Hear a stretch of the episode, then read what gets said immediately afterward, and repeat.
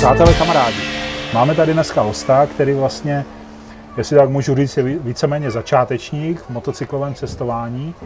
Nicméně teď se mu povedl takový husarský kousek, byl na velmi zajímavé cestě na motorce a byl ve společnosti Igora Brezovara, velkého cestovatelského guru. No a tak si o tom budeme povídat, protože myslím si, že by to pro každého z nás mohla být inspirace, naučit se, dovědět se, jaký to je prostě z nemotorkáře nebo takového pseudomotorkáře se stát vlastně člověkem, který jede na cestu s Igorem Brezovarem a jak to tak vypadá, jak jsem zaslechl, tak to pravděpodobně nemusela být úplně poslední cesta.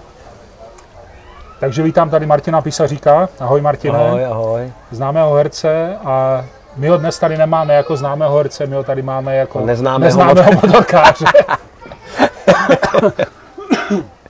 a budeme si povídat o tom, jak je to teda vlastně s tím Igorem a tam, kde jste byli, bylo. Uh, jenom uvedu, kde se vlastně nacházíme, stejně jako s Igorem, mně to přišlo jako dobrý nápad, sedíme, Martin sedí na stejné pohovce jako Igor, jsme ve stejném prostředí, jsme zase v Sazovicích u Zlína, v nádherném prostředí místního koupaliště, opět můžu jenom doporučit, přijeďte. Když uslyšíte, pište děti nebo cákat vodu, tak je to proto, že jsme prostě na koupališti a, a nebudeme to zastírat, tak to je. Mohli jsme být v plavkách, viď, kdyby jsme nějak No v tom případě by to šlo, v mém případě no, by taky to už to malinko není zkazilo ono, taky už to záběr, není jako, ono, ale no. nebylo by to špatný. A tak my jsme ti, no, ty jsi tady za motorkáře a je to dobře, je to dobře. Martine, řekni mi teda, prosím tě, jestli můžu poprosit začátek vlastně před Jo, půl rokem, když jsme se potkali, tak ty, Ano. co ty a motorky v tu dobu? V tu, v tu dobu, eh, já mám eh, motorku, v tu dobu jsem měl a stále mám Aprilia Tuono. Ještě starý, myslím, že 2-2 rok, ještě tak kulatý přední světla, zadní lauf. Krásná motorka, ale už jsem na ní poslední leta jezdil fakt maličko. Každý rok jsem najel třeba Praha Jílový a zpátky, takže třeba 50 kilometrů. A už jako, už to pro mě nebylo tak zajímavý začal jsem se i bát, mít trošku strach a hlavně jsem spohodlněl, takže jsem se vlastně dostal skoro do situace, kdy jsem si říkal, že už tu motorku prodám, i když by mi to bylo líto, a že už prostě s motorkama jako na nějakou třeba dobu eh, přestanu. No. Mm-hmm. Je to asi moje pátá nebo kolikátá motorka, protože jsem si ve 14 tam tak vůbec začalo to, proč mě motorky bavily. Jsem objevil u táty v garáži Javu Mustanga 50 a začali jsme ji štelovat dohromady. No. Takže jsme ji přeštelovali, svařili nádrž nějakou prorezlou a tak. A v 15 jsem si, nebo před 15 jsem si udělal řidičák na motorku a už jsem prostě v 15 najednou věděl, že svět mi patří, že už jedu prostě tou, tím Mustangem prostě na chatu. Tak Mustang to byla už velká frajeřina tehdy, to, To je jo, pravda. to To, bylo jako, to bylo to lepší. Jako. Jediný co, že, jo, že prostě když spršelo, tak to nám nakapalo a nedalo se jezdit. Takže v dešti moc nejezdila. A já jsem si ještě vyrobil, to jsem tenkrát byl šikovnej, protože, a ještě spořivej, protože jsem neměl peníze na kufr nebo něco takového, ani nevím, jestli něco takového vlastně na, na tuhle javu bylo. Tak jsem si z, ze starého kanistru, no já jsem vzal kanister modrej, nebo bílej, už nevím, a ze spoda jsem tam normálně udělal jako šrouby, při, přišroubovával jsem to k motorce, motýl, takovým těma motýlkama, nebo jak se tomu říká, mašličkama, nebo motýlky, takový ty Motýlky, speciální no. motýlky. A ze zhora jsem vyříz díru, osadil to nějakým jako těsněním a dal jsem tam normálně petlici, co je normálně na, na, jako na to, na, třeba na, eh, na dveře někam do sklepa. Panty a normálně se tam vešla helma a měl jsem krásný za sebou jako motokufr, který jsem si vyrobil. Takže taková předzvěst toho cestování, to bylo v tobě, tak To bylo se tam asi cestování, no, projevovali, cestování bylo ve mně. A dokonce, abych mohl vozit kytaru, kterou jsem měl v pevném futrále, tak jsem si nechal ušít vak, takže jsem ještě vozil kytaru, ale v tom velkým pevném fut- futrále, takže to byl velmi zajímavý asi pohled na mě. No a pak jsem si pořídil 50, Yamahu, Endurko a to jsem ještě tak jako jezdil ty Enduro, že mě bavilo tak jako blbnout na tom. Pak byla Aprilka 125, pak byl Transalp a to jsem byl nejblíž tomu jako cestování, Honda Transalp. No ale pak se stala jako zásadní věc, kdy jsem přišel do divadla, hrál jsem s Dádou Gondíkem jedno představení. A on tam měl z Phasera v tu dobu ještě svýho šestistovku a říkal, Martine, zkus si tohle. No a jak najednou to zučelo, byl jsem níž, najednou jsem říkal, kurně, já jsem ještě něco nezažil na té silnici prostě. No takže jsem prodal eh, Hondu a koupil jsem si od eh, Dády toho Phasera. No, a začal jsem trošku jezdit jako po silnici. Pak jsem ho rozbil o auto jedno. A tak eh, jsem si myslel, že už jako se taky na to vyprdnu, ale jak se říká, když člověk spadne z koně, musí hned na koně, takže jsem si půjčil potom ještě Buela, co měl eh, vlastně eh, Tulda Brousek, nebo taky Dáda. No a to jsem věděl, že musím zase na motorku, no. Takže pak jsem si pořídil tu Apríli A tu mám doteď a moc jsem vlastně nejezdil. No. Už. Dobře, takže to jsme se dostali z toho, z toho tvého dětství a začátku k té době před tím půl rokem, kdy se najednou objevil v mém životě z ničeho nic. Se objevil nějaký pan písařík a říká, já bych chtěl jet asi do Afriky na motorce a potřeba bych k tomu nějaké věci a tak dále, co vy na to, pane Ryšavý, a tak já jsem koukal, ty zase taky koukal, tak jsme se setkali a najednou jsem začal poslouchat řeči o tom prostě střední Afrika, Igor Berzovar a další věci. Tak jsem docela čuměl, samozřejmě jsme se domluvili na nějaké spolupráci, nicméně ono se to potom vyvíjelo vlastně úplně jiným směrem, než, než na začátku jsme si říkali.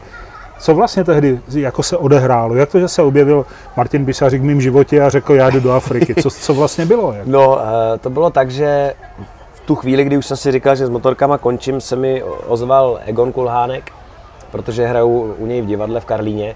A jak jsem jednou, jednou jel do toho jílového na té motorce a dal jsem to na Facebook, tak si všimli, že jako jezdím. Jsi vlastně motorkář, jsem jako teda tím pádem asi motorkář. No.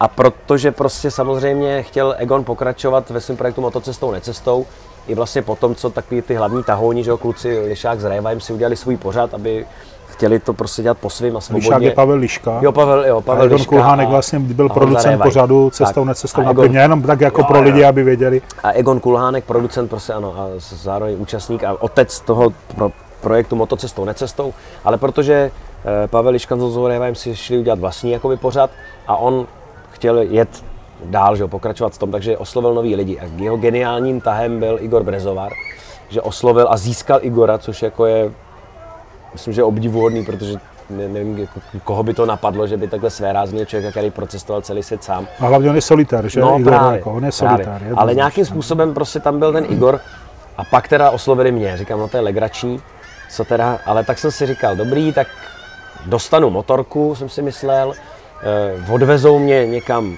do Afriky, natočej se mnou dokument, budu slavný a zase se vrátím ze zážitkama a ještě Opálený budu v televizi. Z Afriky, a ještě budu jasný. v televizi a budu chytrej. No, tak tohle byla moje vize.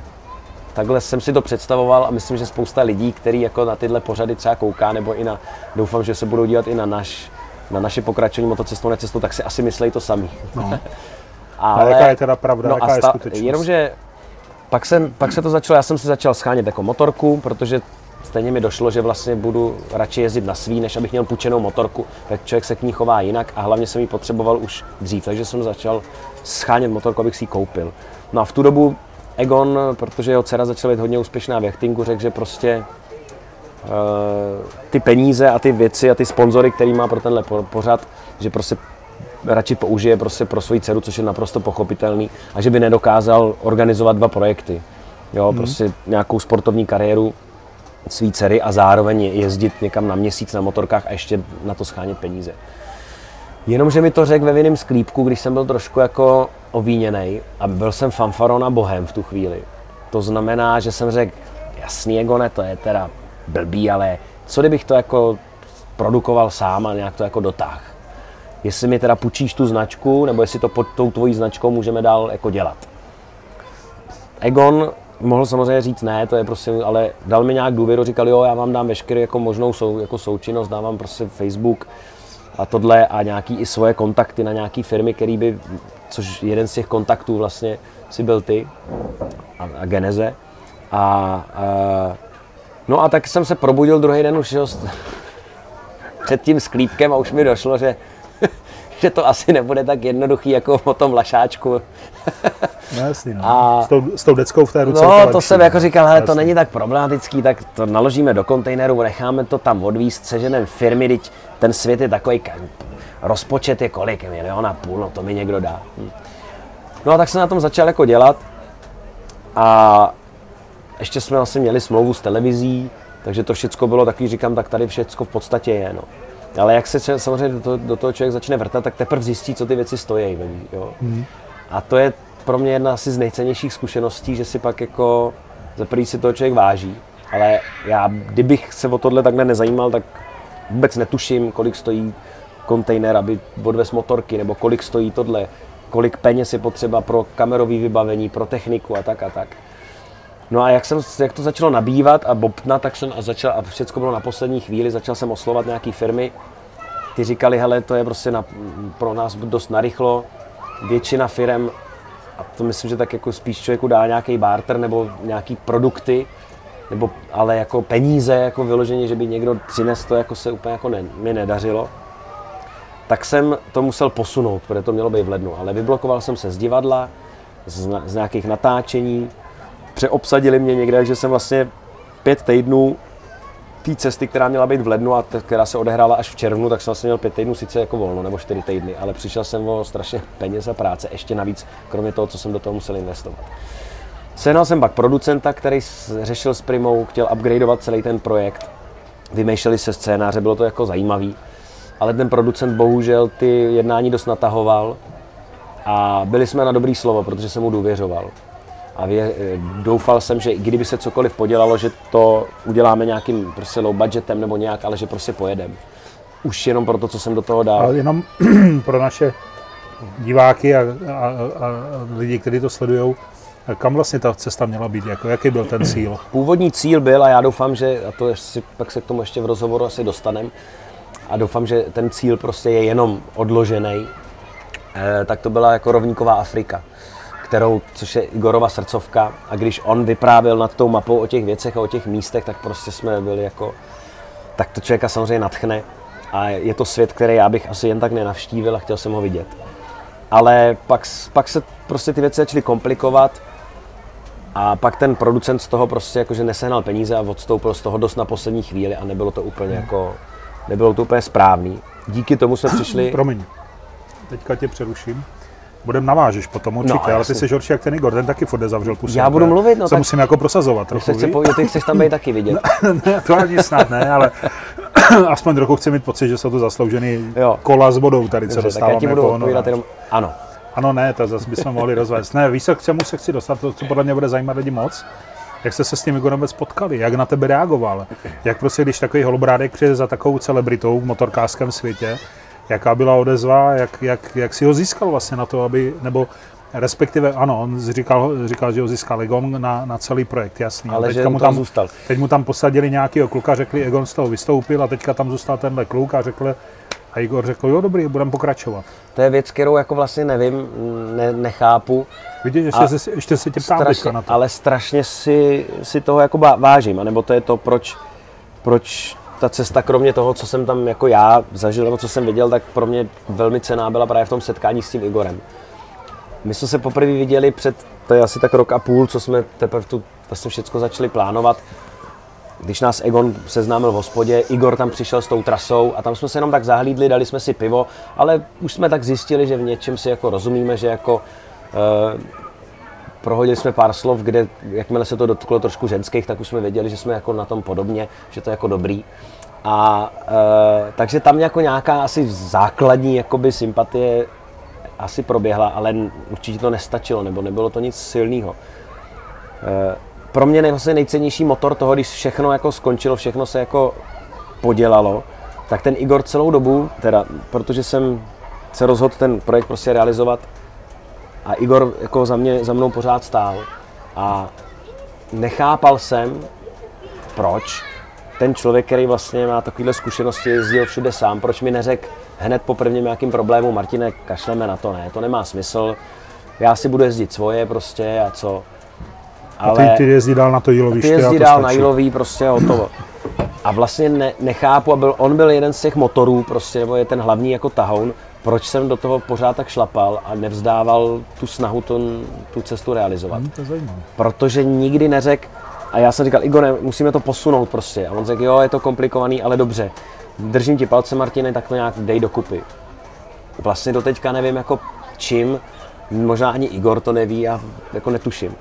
No ale tím, že vlastně pořád jako jsem věděl, že toho Igora mám, že, to, že, to, že na to nejsem sám, tak jsem to nevzdával. No, takže jsme pak posunuli termín a museli jsme změnit lokaci, protože jsme věděli, že tolik peněz neseženeme, aby jsme odjeli takhle A daleko. počkej, my jsme, já jsem tě přerušil v momentě, kdy teda ten tvůj nový producent vlastně po Egonovi řekl, hele, já končím, prachy No. nejsou, dělejte si, co chcete. Prachy nejsou a udělal to tak nešťastným způsobem, že vlastně nás připravil i o smlouvu na té televizi.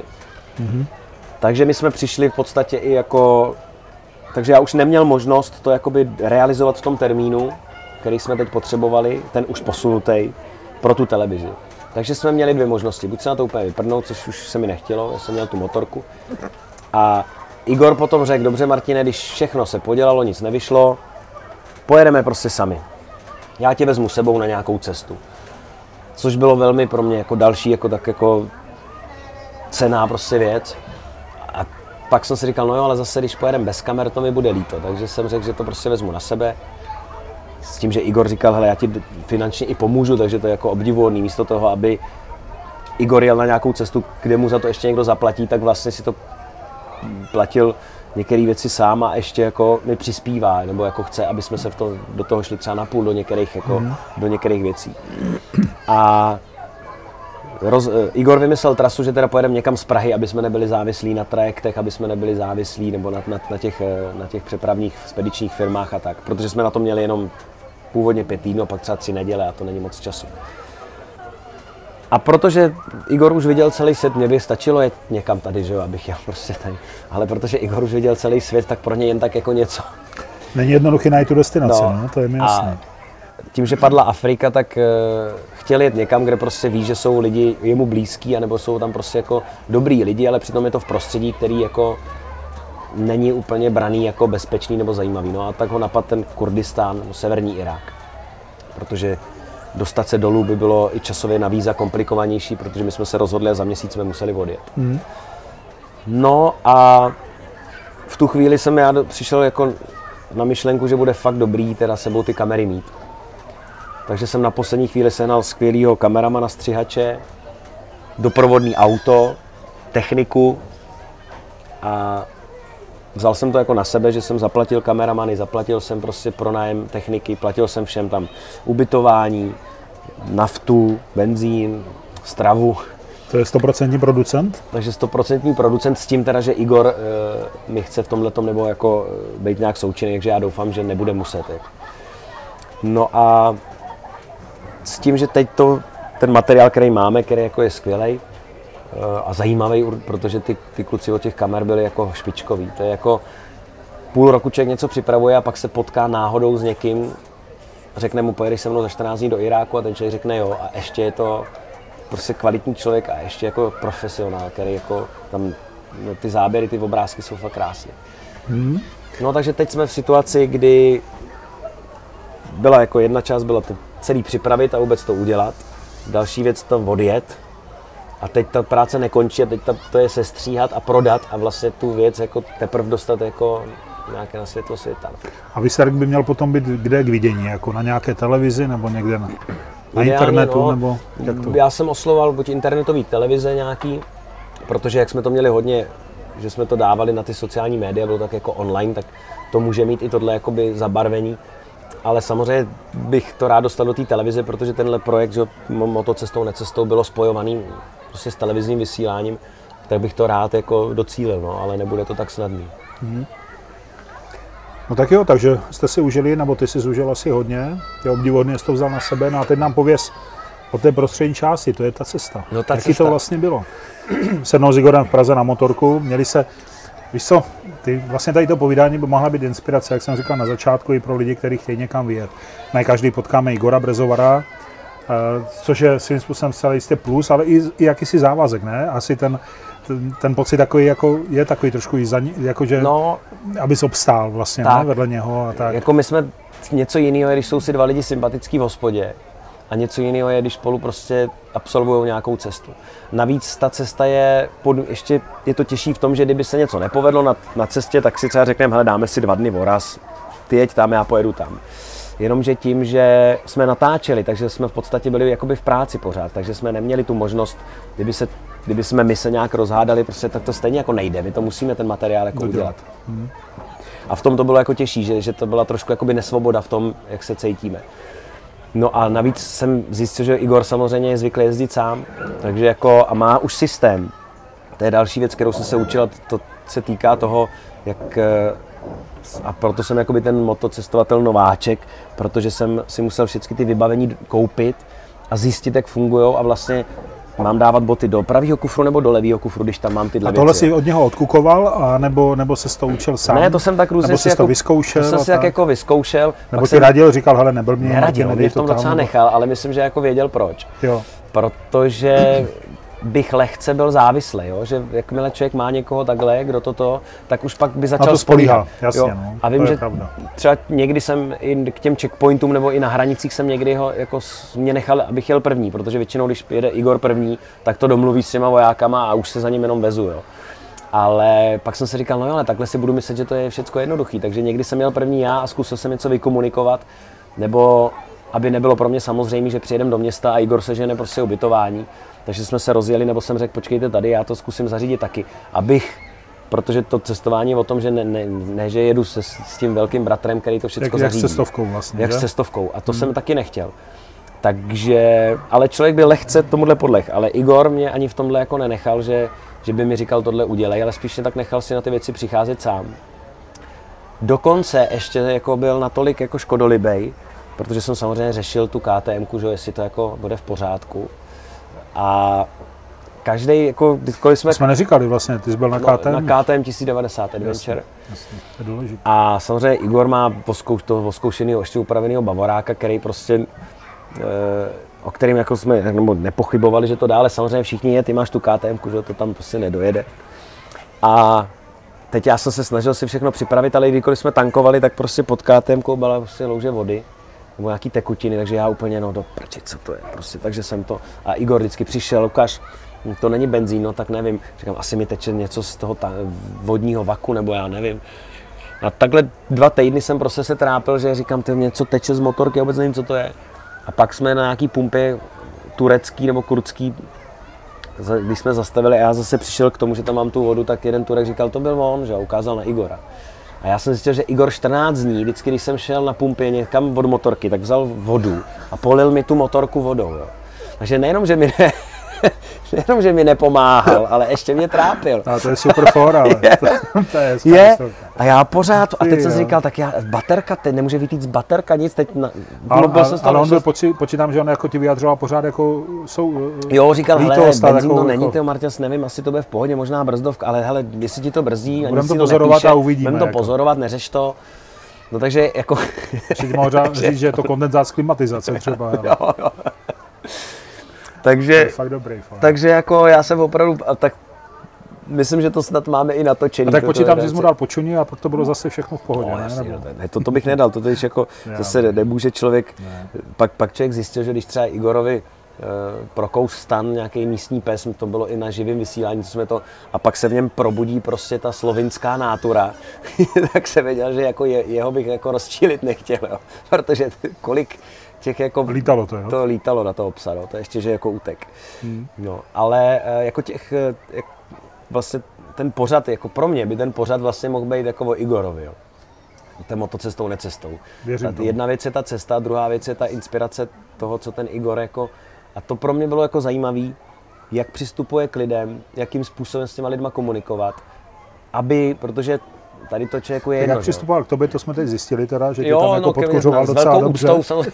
S velkým respektem. S velkým respektem. Jasný. Ale, ale třeba tam, co tam bylo jakoby eh, náročný v tom, že samozřejmě Igor, jak to ví, má, má systém, takže ráno vstal, zabal, hodil to tam, oblík se a už by vyrazil. Že jo. Teď já, než ten kartáček, že jo, než tohle, teď odmontovat nějaké věci, namontovat, jako teda boty třeba, že jo, tohle. A teď vlastně Igor tam seděl a už, a teď mě to začalo stresovat, že, že jako na mě čeká. No. Takže to nějak narychlo zabalíme. To že je jo. jak mojí, mojí paní na dovolené, to přesně vidím. No a teď ještě chodí. Igor, že prostě nebude čekat na místě, nebo když má nastartovanou motorku, tak ona se mu nechladí, když stojí, takže řekl, já jedu napřed a dožeňte mě. No, takže teď ještě už vím, že už někam jede. No takže tohle bylo jako náročný a, a vím, že jako jsem třeba jednou ráno si přivstal, a že to dokážu, potichu, teď jsem se strašně snažil ho nevzbudit. Jsem si zabalil ten stan, všecko jsem si připravil, abych jako vítězoslavně mohl jako být, jo, na tebe Čekám, čekám, no, čekám na chtěl tebe. jsem čekat. Jenomže pak, a byl jsem fakt první, bylo všecko připravený, jenomže pak jsme tam ještě potřebovali něco natočit, jenom se mnou. No a Igor zase byl v trapu, že? jo, takže mě zdrželi kamery. Takže zase jsem to nevyhrál prostě. Ale i přesto byl velmi jako trpělivý v tom, že, že jako, že prostě viděl, že to mám takhle a i, že i se museli balit kamery, takže to taky chvilku trvalo.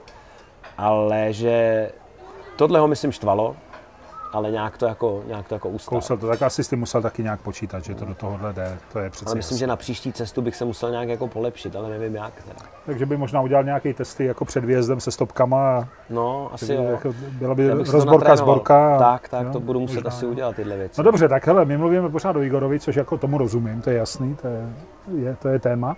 Nicméně mě by, nebo asi všechny zajímalo, co se tam vlastně naučil na té cestě. V čem se Martin Bisařík vrátil změněný nebo jiný, nebo co se tam dověděl o sobě, nebo, nebo o těch lidech tam, No, pro, mě velká, zemi. pro mě byla velká zkušenost poprvé vlastně zkušenost jako s muslimským světem, který já jsem jako s muslimskou zemí a vůbec eh, nic jsem o tom nevěděl, nikdy mě to ani nelákalo v podstatě. Jediný, co jsem jako měl z těch médií, tak jsem si, že, tak jsem říkal, že to jsou lidi, kterých bych se měl bát člověk. A to je tak jako všecko. A ani jsem nikdy neměl touhu jako tyhle země navštívit, protože jsem jedinou zkušenost měl, že jsem kdysi byl na dovolený v Tunisku a vadilo mi smlouvat, že si chci koupit nějaký šátek a vlastně mě všichni tak nějak jako furt obtěžovali. Tak to bylo jediný moje zkušenosti. No a tohle mě strašně jako, a to měl pravdu ten Igor, že ten, ty kurdové prostě a tahle ta oblast, eh, že to jsou obrovsky vstřícní, jako úžasní lidi. A to je podobný, jako když člověk přijede tady někam na vesnici, tak ty lidi taky budou, jo, budou si hlídat svoje teritorium, člověk tam nemůže přijet úplně jako hr, ale když prostě k ním přijde nějak jako otevřeně, tak ve směs ty lidi ho přijmou a, a jsou úžasní. A to samé bylo tam. A nějak na to, furt to mám v sobě a docela jako často o tom jako přemýšlím. Eh, a snažím se to, si to tady jako zachovat. No. To jako, že my jsme někde zastavili, okamžitě přijelo auto, teď člověk se bojí, co se děje a dva, dva chlapi přišli, dali nám vodu, aby jsme se napili a zase odjeli. Jak ty lidi byli jako vlastně nezištní. A já jako Čech A samozřejmě stalo se to všemi, všemi zeměmi, které jste projeli, anebo, nebo mluvíš vyloženě o tom Kurdistánu? v Nebo... podstatě jako v- o tom Kurdistánu, no. jak tureckým, tak tím iráckým. No. A samozřejmě tak eh, ten, ten Irák byl ještě jako o level vejš, jako no, v těch horách. Oni jsou tak nějak tam jako, tam jsou na tom ještě nějak jako Takže žádná negativní zkušenost, jenom samý pozitivní? Jako Jo, s lidma, negativní nebo- byly, když, eh, a to Igor poznal, já ne, já se zbavím jako ze všema, ale on už pozná, když přijdou takový, buď to jsou nějaký jakoby gangstři nebo něco takového, a nebo když z nějakého muslima je cítit alkohol, tak už člověk ví, že je zlé, že to asi nebude úplně správný. A asi dvakrát se nám stalo, že jsme se potkali s nějakýma lidmi, kterých jsme věděli, že tohle asi není správný, nebo Igor to věděl, abych to nepoznal. Takže s- k ním jsme byli takový odměřenější, ale zase jako jim člověk nemůže, jo, ale oni přijdou a teď ti začnou hrabat na všechno, helmu, tohle, že jo, přepínání, navigace, zvedají ti tohle, všecko. A je to nepříjemný, ale jako člověk je fakt daleko, je někde uprostřed, prostě má tam postavený stan uprostřed ničeho nebo někde vedle silnice. A nemůžeš jim říct, hele, nech toho, prosím tě, a běž, že jo, to prostě by nešlo. A tam Tak to musíš kousnout, prostě tak musíš vydržet. nějak tohle a- nějak si se napovídat a to. Velký plus, velký plus bylo, že jsme z Čech, jakože jakmile člověk řekne Čekoslovakia, tak, eh, tak je vítaný v podstatě, nebo mají, mají rádi Čekoslovakia. Asi to mají, že to měli na těch kvérech, nebo já nevím, že to tam znali. A to je těma javama, co tam měli, víš? Javama, zeturama a tak. Jo, jo, ano, ano. No ale že toto jako, tak to nám většinou pomohlo. Věřím tomu. Hmm. A, ale jinak já jsem se tam vlastně, já jsem si teď, zpětně jsem přemýšlel, jestli jsem se tam bál jako nějakého nebezpečí. A vlastně vůbec ne. Ale to je asi i na té cestě, že jo. Člověk má nejvíc strach pak tady, ale když se na tu cestu vydá a je tam, tak vlastně to vnímá úplně jako jinak. A tak jak jste se domlouvali třeba? Jako, dobře, No, chci se vydat, vydat na tuhle cestu a bylo- mluvím blbě anglicky, tak co těžký- to znamená? Ne, my jsme se vždycky naučili pár základních frází, které přesně taky otvírají dveře, že jo. Jakmile člověk někam přijde, pozdraví tím místní řečí, nebo tím, tím dialektem, tak samozřejmě ty lidi to ocení, to je, ze, to je ze vším. Prostě i kdyby člověk jel do Itálie, tak aspoň prostě, když řekne jako buongiorno, tak hned to je jiný, než když řekne jako hello.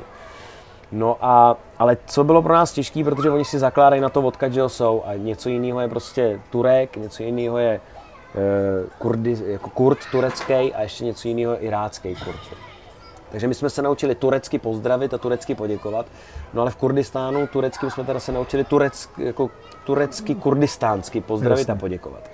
No ale pak nesměl člověk jako turecky nebo turecky kurdistánsky pozdravit V v Iráku. Iráku. Tak turecky kurdistánsky ještě by to prošlo, ale turecky třeba vůbec. Že? Mm-hmm.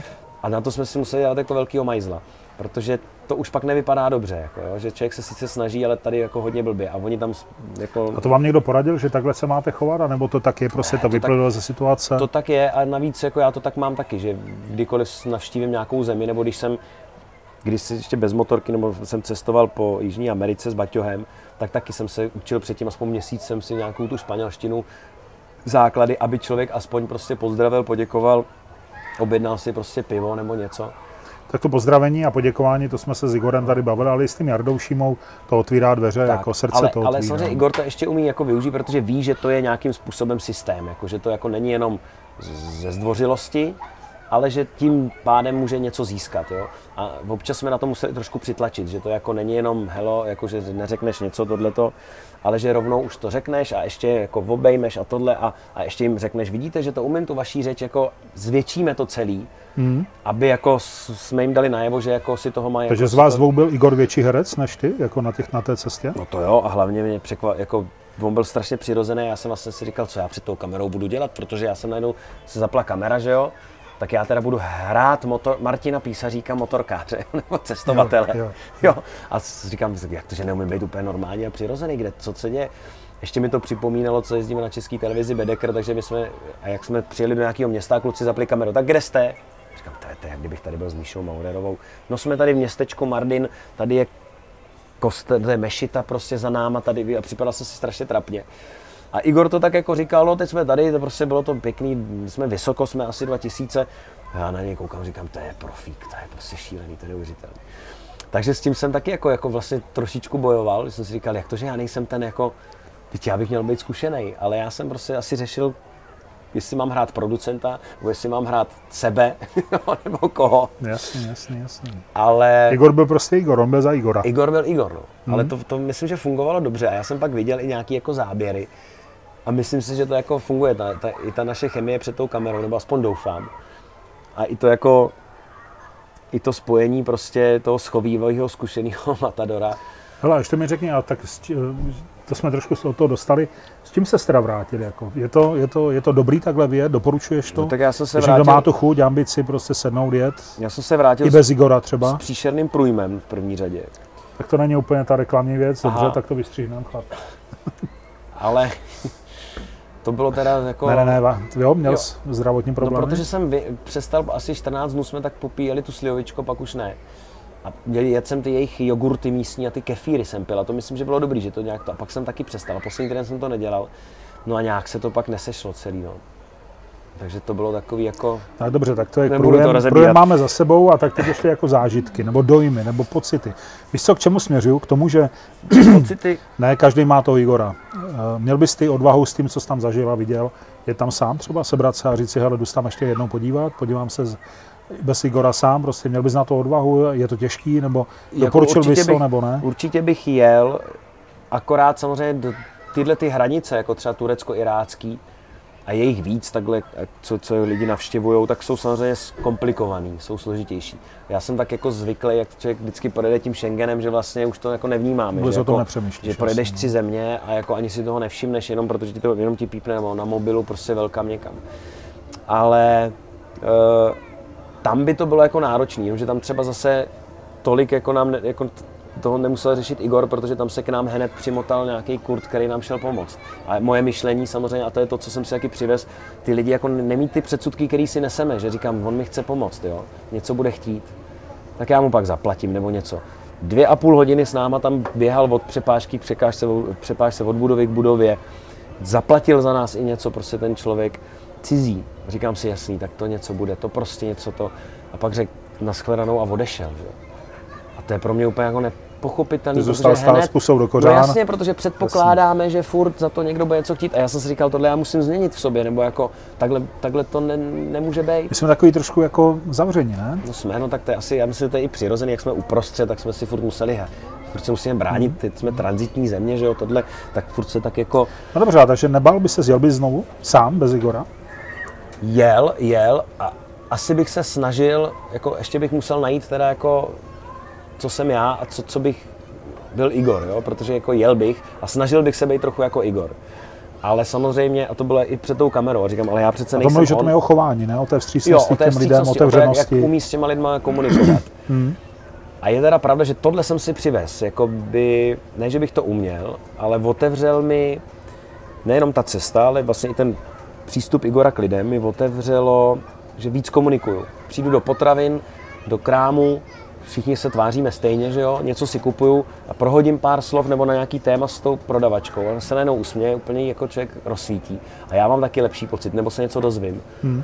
A je to náročnější pro člověka, protože musí, musí být aktivní. A pro nás je samozřejmě nejjednodušší něco udělat, mechanicky koupit, tohle jít do toho svého světa.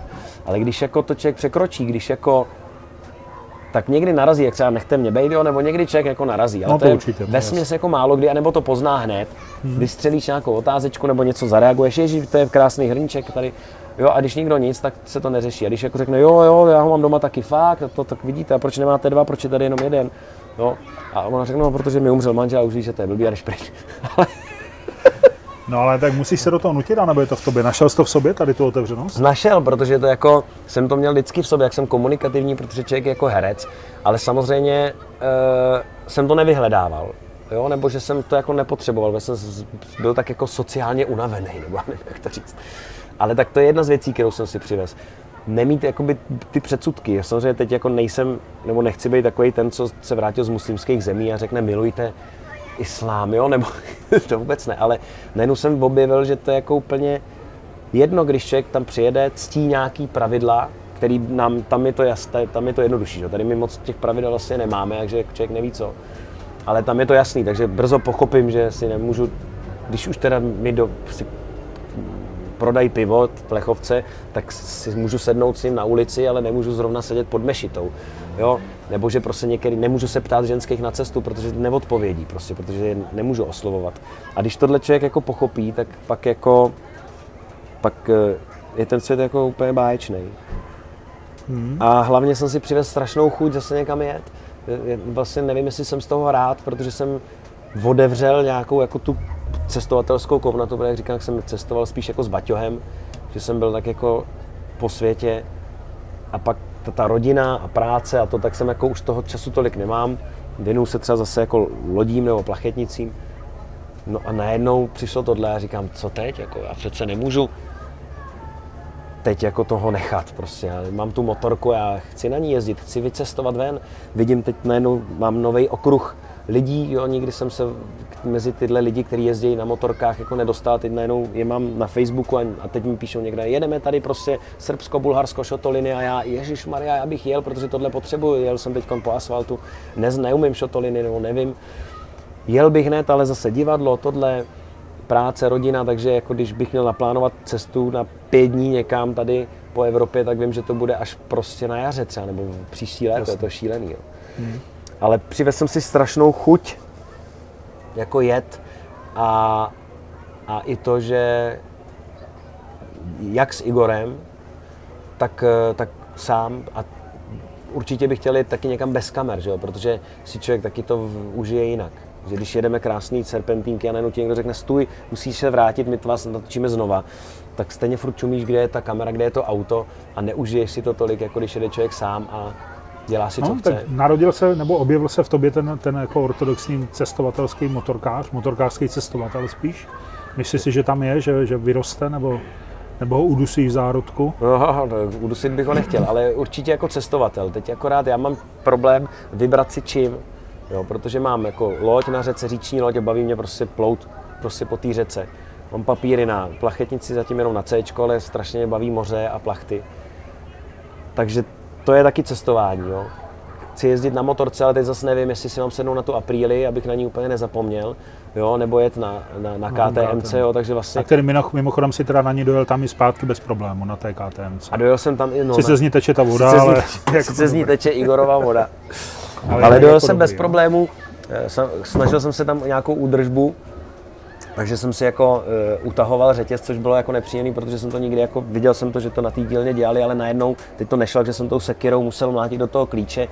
A najednou, když je člověk prostě fakt jako daleko, tam někde v té vyprahlý prostě krajině a povolí si celý to kolo, teď ho utahuje a teď si říkám, utáhl jsem to jako teď do toho ještě teda čtyřikrát praštím tím kladivem, říkám si, to není úplně momentový klíč, jo, a teď nevím, jestli to je moc, málo, Pak Igor mi říká, no to musíš opatrně, protože když to utáhneš moc, tak ti to praskne ten šroub, když málo, se ti povolí zadní kolo. To je hezká rada taková, to je ta hraběci, no. To, to je, A teď já jsem si říkal, no tak praštil jsem do toho čtyřikrát, pětkrát, už by asi bylo moc.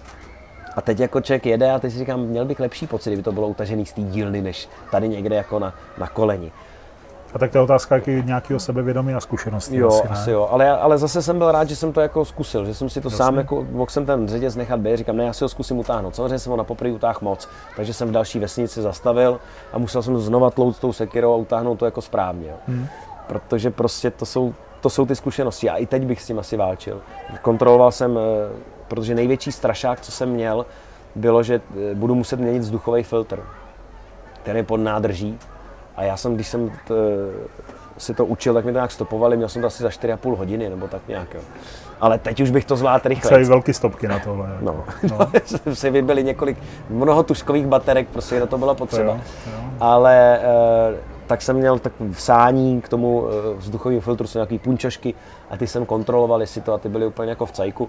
Samozřejmě by bylo jiný, tady jsme jeli hodně po silnicích, ale kdyby jsme jeli nějakým hodně prašným terénem, třeba kdyby bylo ještě vlhko, po dešti, asi bych to musel třeba jako měnit častěji, ale eh, nebyl by to takový problém, protože jsem jako tu motorku myslím, že jsem se snažil připravit jí na tu cestu jako co nejlíp. Hele, jaký jste tam měli počasí? Horko, zima, pršelo, nepršelo, jak, jak byl vybavený? No Chlap- vlastně já potřeboval, Standardní oblečení, přilba, rukavice nebo něco speciálního? Igor ti řekl, hele, vem si, já nevím, teplé spodní prádlo, nebo jak, jak byl vybavený? Eh, tím, že jsem vlastně vůbec netušil, takhle, my jsme projeli, jeli jsme odsaď až tam, takže vlastně jsme projeli různýma, jako všude je léto, ale projeli jsme prostě slejvákama po dálnicích, nějakým chladem v horách, až prostě v Iráku, kde bylo 50 stupňů Celsia. Ale zase suchý teplo, takže se to jako spíš dalo přežít, než když je 32 a vlhko. Ale úplně extrémy, jo. Eh, a takže jsem měl tak jako vlastně já moc ne, jako nemám rád takový ty univerzální věci, ale musím říct, že tyhle věci se jako osvědčily. Zá, jako takhle, základní věc, kterou, kterou eh, na to nedám dopustit, máme dneska na sobě, trenýrky, co jsem měl. Jo. Vzdušný, prostě takový, já měl ještě jedny, který byly jakože chladicí nebo něco a to jsem jednou vzal a to nějak nefungovalo, hlavně v tom bylo vedro. A já jsem se nejvíc bál toho, že budu mít toho vlka, že, jo, že prostě si nebudu moc sednout, nebo že budu to, že to bude bolet. Ale tohle bylo, to je prostě zázrak, to je jako průhledný, skoro jsou takový černý, já nevím, co to je, můžu... A když tak je tam nech, to jako nemusím vidět všechno, stačí o tom povídat. Nano, nanobody, ještě jsou nano. Máš to, na tom tričku to máš taky napsané, to bude ze stejné to- dílny. To mám asi ze stejné dílny, já jsem v pyžamu. To je jenom, abyste věděli, já malinko vím, že to je ze stříbrem, jsou tam nanočástice stříbra, to je to, co vlastně... Nemůže mi to nějak, já už mám dvě děti, takže to je jedno, ale nemůže no, mi to, to, to nikdo neví, to nikdo neví, jak to bude působit dlouhodobě, ale Stříbrný děti. stříbro fungovalo dobře, ve středověku se tím čistili kašny, Jo. Je, stříbrnýma mincema, že jo? takže je to vlastně antibakteriální, tak, tak to fungovalo, pomohlo to, nemusí se to moc prát, Myslím, že že? to je ta výhoda. nějakou barvou ze Stříbrnou. No, tak ty jsi taková, A to už je zakázaný. možná máš i stříbrnou lžičku, ne? Nemáš? Nenarodil se se stříbrnou lžičkou? Já budu mít možná stříbrnou moč teď. Ale, uh, ne, ale tak to prostě fakt jako musím říct, že někdy, ale to je, to je základ, že jo. Když, když nováček nastupuje nějakou cestu a teď, je, teď ta doba je jinde, že jo. Máš technologie, oblečení, eh, materiály a teď musíš mít, teď máš pocit a každý ti řekne, tohle potřebuješ a teď máš pocit, že potřebuješ mít to nejlepší, ale samozřejmě, já jsem nevěděl, jestli jako si mám vzít úplně vzdušný oblečení, že tam bude vedro, ale zase zároveň pojedeme nějakou, nějakým chladem, takže zase nebudu brát dvoje kombinézu, jo, nebo dvoje oblečení. Takže uh, pak jsem měl tady vlastně od ruky, to ty víš, co to je, to je bunda. Ruku znám, no. A jediný, co teda, že jako ta bunda je super, ale já jsem nepoužil tu vnitřní vložku Goretexovou. Protože to, kdyby jsme jeli, kdyby bylo takhle a občas by sprchlo, občas ne, tak bych to asi, to by bylo jako, aby bylo, teda kdyby bylo chladnějc, tak by to bylo dobrý, ale jako vlastně, že promokne ta bunda a máš to vlastně na sobě mokrý, mi přišlo jako neprakticky, takže jsem si přesto pořídil nepromok jako horní vrstvu. Mm-hmm. Takže jsem měl tu bundu, kterou jsem měl furt porozepínanou a když jsme jeli po dálnici a lilo, tak jsem přesto přehodil prostě nepromok. Takže vlastně proč jsi tu bundu pořizoval, ten, tu celou základní funkci se tím vymazal. To jako. jsem v podstatě vymazal. ano, no. ano, tak To do, jsem dobrá jako- investice, tak po, pokračuj, co dál. No ne, ale zase mám super stříbrnou vnitřní nepromokovou vložku k džínám, třeba to bude jo, jako můžeš pěkný. dát machly teďka třeba No, když po Praze na nějaký chodit, disko, tak. víš, na Jo, nějaký jo, disko, to je tak- pravda, tak to- to je pravda. no. Že to si... Ale boty jsem měl pěkný, dobrý. A Takže zatím dobrý trenky a boty. Tak trenky a jako, boty, to je základ, že od spoda, musí ti být dobře od spoda. A uh, pak jsem řešil, ale to taky asi záleží na, na typu jízdy. Největší jako řešení bylo, jestli si mám pořídit otvírací helmu, což Igor prosazoval, budeš potřebovat se napít nebo mluvit s celníkama, nebo uh, braille prostě normálně jako, že jo, Takovou enduro eh, přilbu enduro přilbu, no. A to byl názor od názoru a vlastně jsem v tom byl takový trošku zmatený. A asi bych to pak řešil, že bych měl pak třeba v obě a, a kdybych věděl, že jedu čistě jako někam enduro a pojedu, bude se hodně prášit, pojedu prostě druhý nebo třetí, tak bych věděl, že asi budou praktičtější třeba braille. Ale na tuhle cestu měl jsem vyklápěčku Schuberta a bylo to úplně jako ideální na tenhle typ cesty. Často jsme jezdili s otevřenou, otevřenou helmou, ale zase paradoxně v 50 stupních Celsia je takový vedro, že vlastně pálí v obličeji, takže Že je lepší to zadělat. to je lepší to zavřít. No, to je pravda. jasně. To je lepší to zavřít, ale vlastně nej, nejčastěji jsem měl s otevřenou helmou a má člověk jenom ten, to tmavý, jako eh, to stínítko, aby vlastně člověku nepadlo nic do očí a to bylo úplně ideální kombinace. Mhm. Mm-hmm. Strašně se osvědčil, což já jsem do té doby neznal, je to běžná věc, co všichni znají, eh, že, jsme, že jsem i Igora dokopal, protože on nemění věci, že on má všechny věci starý tak, jak je má, včetně toho erotického časopisu. Že? A taky vystříhne. to prostě tam takhle je v té motorce. A já říkám, Igore, prostě mám tady interkom, poříď si ten samej, ať spolu můžeme mluvit. Dokopal jsem ho k tomu a to byly nej, nejhezčí vlastně chvíle a vlastně bohužel jakoby nenatočený, ale to asi nevadí, protože to je pro nás. To, co my jsme si říkali v těch helmách s tím Igorem. jo. Když jsme prostě jeli, byl to takový ta chvíle pro nás. A probrali jsme prostě v rodiny, všechno, vztahy, nebo já, když jsem zrovna byl nějaký, jsem takový občas urážlivý, byl jsem třeba uražený, nějak, nebo něco jsem tak jako, nebo já spíš jak nemluvím, tak jsme jeli, bylo ticho, a mi to tak píplo, že jo, a jenom, už jsi dobrý, Martin? Martin dobrý? jsme kamarádi? už bylo zase dobře. To bylo potom, jak zjistil s tou vodou, ne? Tak to si nemluvil asi týden, počítám, hele. No ale uh, co ještě byla chyba, že jsme si, ne, jako příště by bylo dobrý mít interkom samozřejmě do auta, protože kluci od kamer byli nešťastní, že viděli nějaký pěkný místo, zastavte, do, jo, blikali na nás, my jsme je samozřejmě třeba neviděli, takže to, ale zase už by nám do toho kecali, takhle bylo dobrý, že jsme to měli sami pro sebe. No. Ale tak to, ta možnost té komunikace mezi váma asi byla, byla Jo, dobrá. jo, určitě, určitě. Takže jste se vrátili jako, jako kamarádi nebo jako parťáci, budete pokračovat? Jem. My jsme si jako nestihli to vlastně jako tolik říct, protože tak ono, myslím, že ně, některé věci se, já to mám, mám obecně, jo, i ve vztahu, že ty věci, co jsou nejhodnotnější, se jako nemluví, nebo já to jako neumím. Ale strašně potěšil Igor, když jako vlastně napsal hned po návratu na Facebook svoje nějaké zhrnutí dojmů a napsal tam, že by se mnou jel znova a toho si strašně vážím. To je jako, protože tohle byl nějaký pokus, který měl svoje pro, proti, nebo jako oba jsme museli ustoupit z nějakých, jo, Ale před dvěma měsícema seděl na téhle pohovce a říkal, že by, nebo že nejradši jezdí sám a že to je pro něho nejjednodušší a tak, takže když ti řekl, jo, s tebou bych jel, tak to je docela No, dobrý. samozřejmě uvidíme, jo, třeba, třeba mu zavolám Igore, jedeme znova a on je, já už nějak nemůžu. Jako sorry, ale teď ne, následujících 6 let nemůžu. Jako, ne? Ale Jasný. jako já bych jako určitě znova jako s ním jako vyrazil a hlavně teď je pryč a strašně mrzí, že ne, jako jsme nemůžeme jít na pivo a nějakým způsobem jako Si o tom- si to dovykládat třeba, jako no, všechno si tak jako popovídat, anebo vůbec třeba o té cestě nemluvit, ale mluvit o něčem jiným. Ale co tvoje paní doma? Jak za- na to slyší? Na tvoje cestování na motorce? Jak to, že jsi vůbec řekl, že jedeš tady do takové oblasti a, No to a vrátil se, za chci ještě dál jezdit, tak co říká? jako ty ženy to mají obecně, že jo, nebo ty ženy naše, nebo těch lidí, co kor, když cestují, to mají těžký, ale ono obecně ženy, těch mužů to mají těžký. To je svatá pravda, jako ženy obecně mají těžší život jak chlapi, to, víme. protože Jako. musí s těma Jenom chlapama. jim to nemůžeme říkat nahlas, ale No, víme to. A chlapi mají ty víme. svoje ega a touhy, že jo, a teď ta Jasně. žena tam někdy do toho zapadá a někdy ne.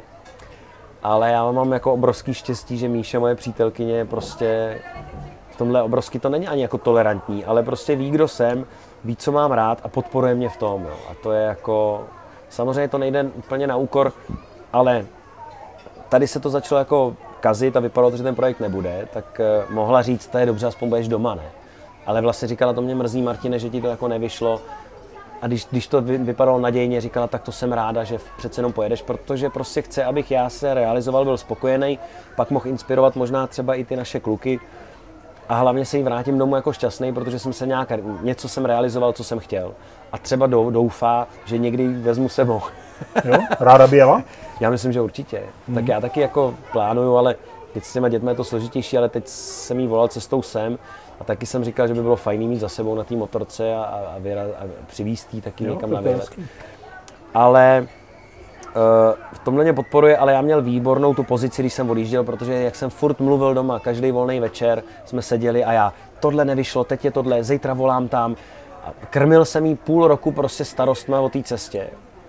A poslední informace asi prostě pár dní předtím, než jsme měli opravdu odjet, už bylo, Martine, prosím tě, už jeď do prdele." Jo, už odjeď, už prosím tě. A normálně, takže v podstatě, jako. jo, v podstatě já neměl takový to, to je smutné, já jsem smutná, co budeš, ale říkají, vypadni, už prostě jeď, já už nebudu poslouchat každý den, komu si volal, která televize. To asi trošku vyčerpává, no, to je Samozřejmě, jasný, ale byla statečná, protože v tomhle tom když zrovna nemluvím o tom, jak to mám, jak mi nejde zkoušení a že nic neumím, tak jsem pak mluvil, jak mi nefungují motorky a nic nejde. Jsi takový pozitivně veselý člověk, s tebe radost No, žít, ona, no já jsem všude veselý, pozitivní. jo, kromě doma. Všude, všude večí, ve, večírek, pivo, tohle zábava, pak přijdu domů, Míša si naleje proseko, já si dám čaj, protože mám tu kocovinu, no, tak jdu brzo spát a druhý den zase juchu někde, jo, takže vlastně Ale ne doma, jo? no, domů si jdu odpočinout. Ne, tak zase není to úplně takhle, ale jako v tomhle směru vím, jak to někdy je jako těžký, že si ty lidi musí ty věci vybojovat, tak v tomhle směru jako to není na tom, že by mi přítelkyně s tím měla problémy nebo nechtěla, ale spíš teď to mám těžký já, protože najednou si říkám, kdy ten čas najít a když už ten čas mám, měl bych být s rodinou, nebo s ní, nebo mám vyjet někam na motorce. Jo, to jsou ty a- naše dilemata, to tohle, máme všichni tohle pořád, je prostě no. jakoby těžký. Máš jeden čas a deset zájmů, jak ho, jak ho využít. Čo? A ani neřešila to, že z té nějaký společný rodinný pokladny a najednou tady solím někam prostě, že si najednou pořizuju motorku, kterou už jako mám přitom, že jo, jednu. No, takže tohle bylo, tohle bylo vodní jako vlastně strašný jako No tak já nevím, podpora. tak já nevím, nevím jestli, se, jestli se objevil nový motocestovatel, ale vypadá to, že asi, asi jako trochu jo. No, Protože já už mám v plánu, my už plánujeme další cesty. někam? No určitě, jako já, já si myslím, že tohle, takhle, navíc bych to jako nedělal, nebo nešlapal bych do toho tolik, kdyby to měl být jeden jako projekt, jo. Protože bych si říkal, proč, jo, tak to můžeme se na kamery vyprdnout a jet s Igorem sami nebo sám, jo, už když už jsem tu motorku měl, mohli jsme vyrazit. Ale když už jedeme s těma kamerama, chceme lidem něco nabídnout, zjistíme, že nám to třeba nějak funguje, nebo že to třeba bude lidi bavit, nebo že se to podaří někomu nabídnout, aby, aby to odvysílal, tak logicky budeme chtít jet znova. A nejenom vůči partnerům, který se na tom jako vlastně včetně, eh, včetně jako vlastně Geneze a tebe, tak je samozřejmě lepší, když je to kontinuální, že? Když už s tebou někdo spolupracuje, tak je jako lepší, když to není na jednom projektu, ale jakoby dlouhodobějc. A takže jako já už jak jsme byli tam, tak za prvý tu Afriku prostě musíme dát, protože já jsem půl roku žil tím, že prostě uvidím prostě Půjdeš do safari a uvidím Afriku. jasný. A, na a že budeme tančit před chýší a zařezávat kozu. to je takový jako Igorova představa, to je, na to mě nalákal, jo. Ale uh, tak samozřejmě to bych chtěl prostě realizovat, no, Hmm. ale záleží to na tom, jak samozřejmě dopadne, jak se po, po, podaří tohle, aby, protože tohle už bude potřeba nějaký jako finanční, že samozřejmě podporu. To už je velký projekt, To už jasný. je veliký, jasný. No tak jo, tak ale moc děkuju. Já jenom řeknu našim, našim posluchačům, divákům, nebo jak to mám nazvat, eh, že ten Igor, o kterém tady pořád mluvíme, to je pořád ten Igor Brezovar. Kdybyste si jeho rozhovor s ním chtěli poslechnout, jsou to předchozí nebo předpředchozí motoplky a je docela zajímavý. A ještě si nemůžu, nedo, ne, nemůžu si dovolit se nezeptat, jako jsi herec, tak kde aktuálně hraješ, kde, kde vlastně účinkuješ. Mluvil- Zmínil si ten Bedeker, to, No teď, teď, na teď, české teď, televizi co, si- no, dvojce, teď, co si myslím. povídáme, tak jako ještě vlastně je období letních shakespearovských slavností, takže ještě šestým rokem hrajeme se noci svatojánský v rámci shakespearovských slavností. Takže mám i přes léto jako co dělat a, a v tom aspoň mrtvý sezóně divadelní si jako můžu přivydělat. Jinak eh, hlavně divadlo. Jako teď jsem měl nějaké možnosti seriálu a vlastně jsem docela rád z toho, z toho vypad na chvilku z toho, z té fabriky. Jako je to super práce, dobrá zkušenost, ale pro mě na chvilku stačila. Takže teď čekám, jestli něco bude, nebráním se ničemu, ale v podstatě se teď živím hlavně divadlem.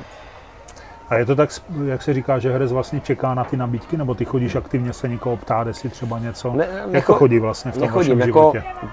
řeším, že by bylo dobrý mít asi časem i nějaký jako agenta nejenom na smlouvy, ale i na zprostředkovávání práce, protože Hmm. ke spoustě práce se jako nedostanu, nebo to ty lidi ani nenapadne mě oslovit. Ani se to nedozvíš. Kdyby člověk měl někoho, má jako víc klidu. Uh, já jediný, co mám, že mám prostě kamarádka mi dělá termíny, což je jako super, že řeší v těch divadlech, mám tady alternaci tamhle, teď musí domluvit, jestli může on, jestli já, a to je strašné, strašná pomoc. A uh, zatím mám štěstí nějakým způsobem, že ty věci ke mně přicházejí. A vždycky jsem měl strach u téhle branže to taky, že najednou člověk všechno se mu sejde a dva měsíce dře a dělá na dvou projektech, na třech a pak půl roku nic. A mám jako teď štěstí, že vždycky se ten telefon ozve nebo někdo, nebo když už jsem někde spolupracoval, že mě osloví znova, což je vždycky pro mě jako takový hezký znamení, že v tom divadle to jako neskusili, že jenom, ale že třeba osvědčilo. o mě stojí ještě nadále. Takže teď jako ta práce nějak jako je, dá se, jako v podstatě se tím jako dá, dá uživit i ta rodina a i ty motorky, což ještě uvidím. doufám. To ještě uvidím. palce, no a ne, mohl bys nám ně- něco zahrát z toho sne, noci svatojánské Shakespearea, nějaký monolog třeba, ne? Já, tam Nechceš hraju toho, já, bych musel, no to já mám toho milovníka, to bychom se tady museli projít a sehnat Podívej na nějakou holku v plavkách. jako- Bych to vydržel. Nějakou ukázku. No, Nechceš no. zkusit? Ne, to asi ten, já Není se to to stydím, já jsem stydli, jsem stydlivej ve skutečnosti. Jo, musíš být exhibicionista, ne? Tak To nejsem, to možná jenom jako, be- be- když nejsou kamery, jak jsem exhibicionista a pak, když tam ta kamera náhodou je, tak z toho průser. Takže jako, tak tě nebudu trápit. Hele, moc děkuji, že jsi přišel za náma Sazovic. Doufám, že uh, to vyznělo tak, že prostě seš kluk, který ho ta motorka baví, chtěl by jezdit, dostal od osudu prostě šanci no. něco poznat, zase s tím Igorem, o kterém tady mileme furt dokola a No. tomu se nedá vyhnout.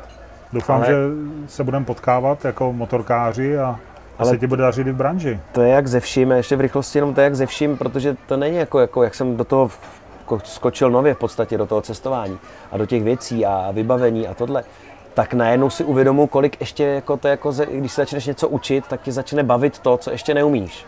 Se to nabaluje, že? Jo. A mě vlastně teď proto bych chtěl vyjet znova a chci vyjet znova, protože teď si uvědomu, aha, teď zase neznám prostě offroad, potřeboval bych tohle, aha, nebyl jsem tam, potřeboval bych vyzkoušet tohle, potkat se s jinýma lidma, jet sám. A vlastně teď mám tolik jako úkolů, které se mi teprve teď otevřely, protože jsem tu jednu cestu absolvoval. Tak eh, to bych Jo. prostě rád. No. Proto jsem si užíval i cestu sem, No jo, Martin přijel na motorce, to vlastně jsme neřekli, ale je to poznat asi podle té ale tady na těch silnicích se bojím víc, než jako v tom To Kurdistánu. naprosto chápu. A to oni tam jezdí v protisměru, tím tam jim je to jedno, ale tam nějak s tím počítáš. Ale moc děkuju. Přátelé, tak Geneze TV se s váma loučí. Děkujeme Martinovi Pisaříkovi za návštěvu, za dnešní motoplky a tak si to poslechněte, podívejte. No a zase se někdy asi uslyšíme a uvidíme. Mějte se hezky a jezděte s rozumem. Tam, mám- tam mám. Budu Tam- sem tam vidět. Tam na tebe. Já jsem nevěděl, jestli to není nějaký detail přísný.